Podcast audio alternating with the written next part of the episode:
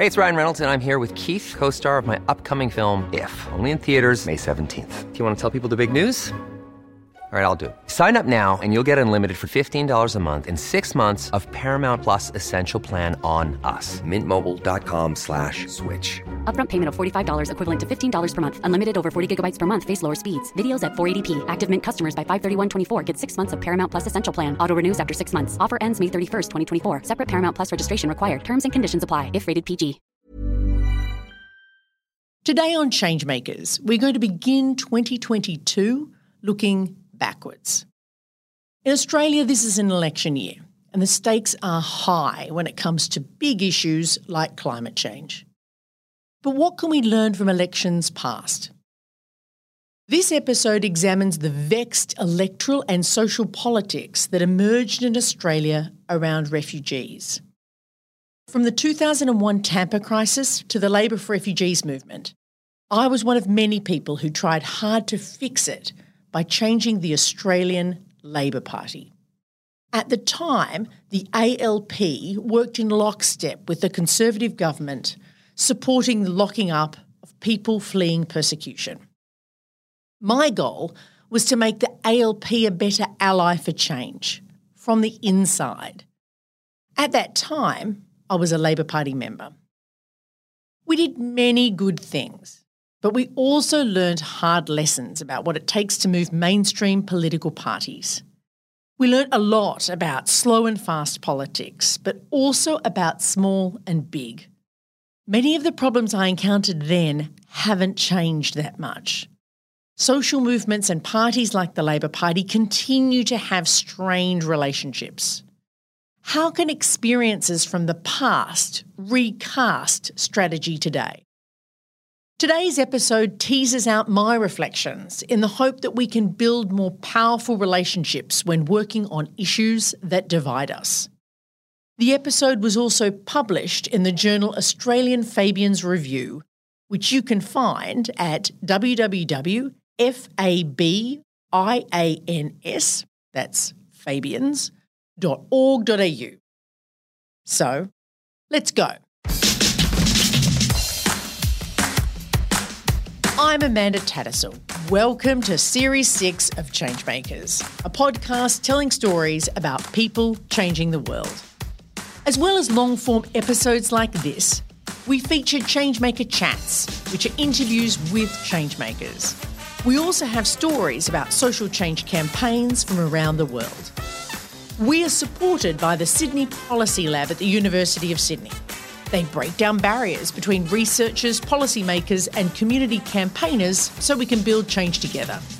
You can check them out at sydney dot e d u dot a u backslash policy dash lab. You can find us on Twitter at changemakers ninety-nine and on Facebook at Changemakers Podcast. You can sign up to our email list at changemakers podcast dot org. Just over twenty years ago, the Tampa, a Norwegian cargo vessel carrying four hundred thirty-eight refugees fleeing the Taliban, sailed closer and closer to Australia's Christmas Island. In the weeks, months and years that followed, social movements in support of asylum seekers grew. Like climate change now, the battles around how we treat refugees were moral as well as fraught with political challenges. Because of what these debates share, this earlier fight has a lot to teach the Labor Party, the climate movement, and those interested in the climate change battleground today.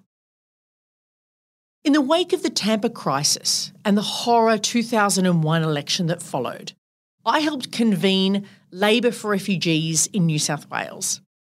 I was from the left faction of the Labor Party, and I'd cut my teeth in protests and occupations in the grungy heights of the university student movement. In late two thousand one, I was introduced to Paul Howes, a young upstart organiser working at the Labour Council of New South Wales. It's now called Unions New South Wales. We quickly struck up an odd couple partnership. He was in the Labour right, dressing in suits that were slightly too big, wielding a sharp tongue and carrying a clear ambition for future leadership. My left credentials left me with a somewhat laconic ideological slouch, coupled with an easy-to-battle desire to be right. Nonetheless, we found common cause when it came to refugees.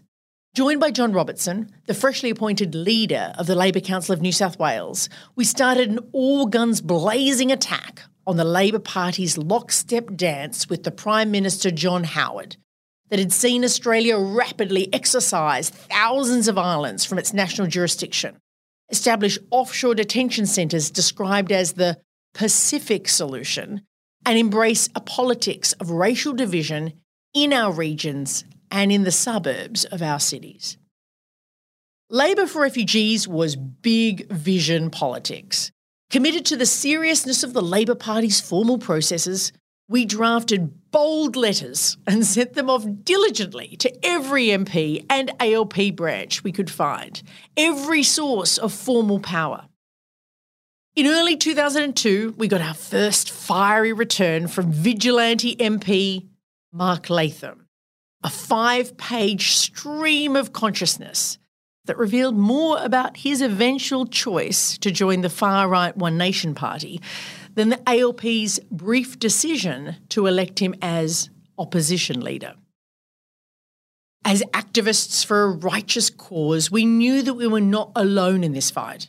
Protests in the city, fiery satire on the television, a heightened protest vote for the Greens, emboldened refugee advocacy from N G Os, plenty of people were standing up to be counted. Thousands came together at a silent protest in Sydney on Palm Sunday in two thousand two, by far the largest refugee protest held so far. Yet as powerful as these mobilisations were, they also heralded signs of challenges to come. The movement skewed inner city, university educated, supported by people who had economic security. Protests drew together those who were already convinced of the problem. But what about those who are not? At the time, I thought the answer to this question was to push forward with more bigness. Labour for Refugees created a highest common denominator vision, no mandatory detention, an end to temporary protection visas, restoring the right of refugee applicants to claim refugee status and to appeal decisions under administrative law. We were unrelenting. By May two thousand two, we were in a negotiation with the then Minister for Immigration, Julia Gillard, over the content of our position. We had drafted motions to take to A L P conferences in New South Wales and new Labour for Refugee groups in other places like Queensland, the A C T and Western Australia were doing the same. Fast and Big delivered surprising initial victories, at least symbolically. There was a set of domino decisions kicked off one weekend in May at the New South Wales A L P conference in two thousand two. A new policy emerged, arising from the A L P's grassroots and sanctioned by Labor Party conferences, upending the policies that the previous Labor government had taken to the two thousand one election, and frankly, the A L P's refugee policies of the previous decade. We were to move in a new direction. But big is easy to say, it's much harder to sustain. I knew how to do the numbers needed to get a motion through the A L P conference. I did not know how to count, let alone build, a political majority across the country that could embrace compassion for refugees through an electoral cycle. Refugee policy was about justice for refugees, but it was increasingly clear that being right was not enough. Pejoratives wouldn't cut the complexity of pressures that were blocking substantive change. The politics of refugees was about race, but it was also about fear. It was about insecurity, the habitual addiction to a culture of blame when things aren't going well. Big politics is tested by the greatest test of all, time. Anyone can give a grand speech. But can those same people sustain and build a political movement that escalates pressure slowly when the cameras aren't rolling? Sustained escalation requires a different kind of politics entirely, a politics I learnt later. Escalation lies in the art of the slow, where people, groups, interests and networks, those in concert and those in conflict, are powerfully negotiated. Years after this battle, in two thousand seven, I began to build the Sydney Alliance, a broad-based coalition of religious organisations, unions and community organisations that continues to fight for the common good in the city. It was slow, built on a small, more intense political practice, that of the relational meeting, where people meet one-to-one. Initial relational meetings provide a space for two people, often very different people, to explore who they are and what makes them tick. The meeting puts to one side, initially, the specific issues, passions or message points that usually sit at the front of your mind, the triggers for easy conflict. Instead, relational meetings start with the question of why do we care in the first place, where two people ask each other to share the stories and experiences that have shaped them. This slow process creates space to explore connections that might exist between our differences. That is how the Sydney Alliance built deep and genuine relationships between the Jewish Board of Deputies and the C F M E U Construction Union, or between the Cancer Council of New South Wales and Muslim Women's Australia. Slow, small politics doesn't grab easy headlines, nor is it particularly tweetable, but it has a radical quality. After several years of hard organising, thousands of relational meetings and hundreds of people participating in training, the Sydney Alliance built a rich network of communities willing to work together to change their city. But in ways that echo the tension between coal regions and urban communities, or the weaknesses in the relationships between the union and climate movements more broadly, the Alliance included organisations whose conflict felt almost insurmountable. Yet, in the Alliance, these conflicts were navigated through the slowness of the approach. Slow created space for people to honestly talk about the tensions between them. Strong interpersonal connection changed the dynamic for tough conversations. This is what happened frequently because we knew we needed to understand the hard stuff in order to be able to make real change. Slow politics allowed us to explore the dimensions of conflict. When politics is in fast mode, difference swiftly polarises. You're with me or you're against me. But at a different speed, conflict can be a moment for understanding. The root meaning of the word confrontation is forehead to forehead. Exploring differences of opinion required closeness. It's why digital rows feel so unsatisfying. Verbal bombs thrown from a distance miss the real intimacy of why people disagree. I didn't realise this when I battled for refugee rights. I learnt it slowly, eventually. My work on refugee politics back in two thousand three and early two thousand four remained big and fast. While unions were involved in Labour for Refugees, we didn't take a lot of time to engage with members, listening to where people were at. We didn't seek to bring more people into the Labor Party to help us advance a different cause for refugees. Instead, we rested on our laurels and our capacity to mobilise those who already supported our cause. We were comforted by our righteousness and the knowledge that it would be all sorted out at an A L P national conference not too far away. By two thousand four, our big vision for refugee justice faltered. The A L P faced an election, and at its national conference in January two thousand four, A L P leaders decided to end the refugee insurrection so it could possibly have a chance of beating John Howard. In a darkened convention centre hall in Sydney's Darling Harbour, our calls for a big, compassionate policy were routed. The numbers were done, and we lost. Nothing crushes a big vision like bigger power. And in two thousand four, Labour for Refugees succumbed. We had been out-organised. We had lost the conference vote for sure. But anyone who thinks the Labour Party is run by conference votes hasn't spent much time in the space. The truth was that we hadn't worked out how to build a social politics, a majority politics that could support refugees. We hadn't worked out how to show, explain, negotiate or change how refugees wouldn't compete or undermine local jobs. The fast politics that had felt so urgent and pressing didn't solve the political problem then, and despite many good people continuing to fight for justice, the battles around refugee rights haven't produced lasting change. Australia continues to lock up people seeking asylum in hotels in Kangaroo Point or on Manus Island. The Billa-Wheeler family has been held hostage to our political indifference. Time hasn't overcome the weakness of a relentlessly fast strategy. It hasn't overcome the culture of fear or blame that held back better political leadership.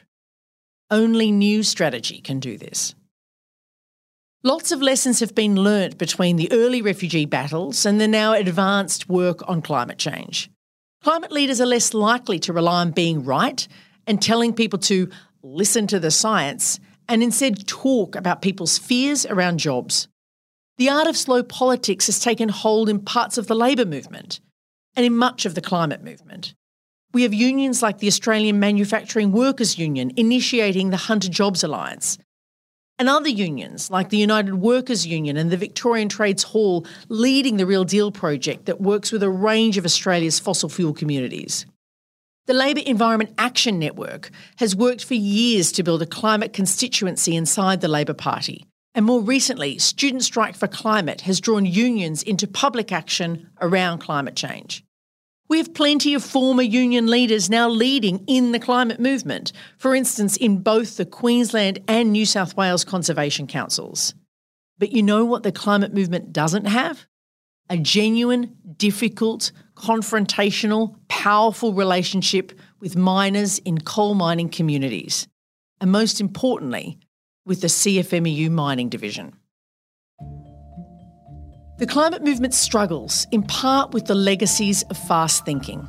The climate change clock is ticking, and fast strategy looks like a logical response. But fast brings with it the you versus us polarity, and so far that hasn't played out well in fossil fuel communities. You could go so far to say that fast has been weaponised by climate sceptics and fossil fuel billionaires to justify inaction. Even after the outcome of the two thousand nineteen federal election, the mainstream climate movement seems resigned to mounting a case for change that doesn't involve direct engagement with coal workers. But the refugee fights of twenty years ago suggest that this is not good strategy. Big vision is nice, but if it isn't backed up with small, slow work, it will struggle to succeed. Ever.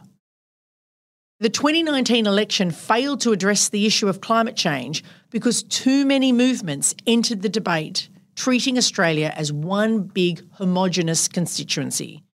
Communities reliant on coal hit back, fed a fiction that they could stop climate change by voting against parties supporting climate action. They did exactly that. Division and fear are easy to create. Trust, cohesion, and shared plans are much harder. Small work starts in place. It starts with relationships. Trust starts where people are at. And in many coal communities, climate change isn't the first concern, even if it is the elephant in the room. But the climate movement does itself a disservice when it treats coal workers as an elephant in the room. The refugee debate shows that polarised communities won't heal themselves. Small, slow work is required, and it's better done now than in a decade's time. For many politically active people, especially those in cities and amongst A L P members, climate change generates deep levels of anxiety. There is a desperate desire for action and an overwhelming frustration with the Coalition and the A L P for their inadequate leadership. I don't disagree. But my experience of trying to wave a big magic wand at moral problems has taught me that the solution is not simply in the hands of elected representatives. While any government can make a transition easier by directing funding, regulation and incentives to the right places, politics, thankfully, is also about people. Equally, while it would be useful for politicians to stop spreading lies about climate change, It is equally problematic for people seeking climate action to pretend that there are not real fears, interests and concerns in fossil fuel communities and across Australia as a whole that need to be addressed. Learning from the refugee movement, the climate movement would do well to add more slow to its fast and more small to its big. Climate action is not just about big change in how we manage our energy, transport or agriculture. It is a time where we can make big changes to how our democracy works so people can help shape what is an uncertain and frightening future. But bigger democracy is built small, one-to-one, community-to-community, where relationships and listening allow us to knit together a stronger civil society. It's a place where inequality and injustice, from dispossession to fears around economic transition, can be redressed. While slow might feel frustrating, as we approach twenty thirty, the refugee debate shows us that if we do not do this right, we may never build the justice we need. And climate action, it's something that humanity cannot afford to fail.